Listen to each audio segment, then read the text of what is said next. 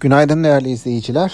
Ee, bugün Merkez Bankası'nın para politikası karar günü. Ee, burada toplantıda e, faizin sabit tutulacağına ya da bir miktar arttırılabileceğine dair piyasada farklı görüşler var malum.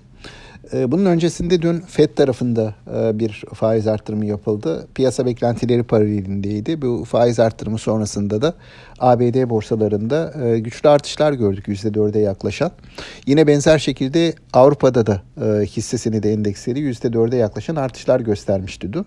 Hem Fed'in bu karar metnindeki piyasaya verdiği mesajların makul ve güvercin nitelikte bulunması hem de e, Rusya-Ukrayna krizinde daha fazla krizin tırmandırılmayacağı şeklindeki görüşlerin güçlenmesi bu yönde diplomatik çabalar da var biliyorsunuz.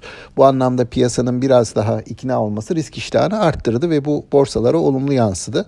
Bizim tarafta ise dün biraz daha sakin bir borsa seansı vardı. Sanıyorum bu biraz da e, bugün yapılacak PPK toplantısıyla e, ilişkili. Piyasa bunun öncesinde çok risk almak istemiyor. Biraz daha temkinli davranıyor diye düşünüyorum.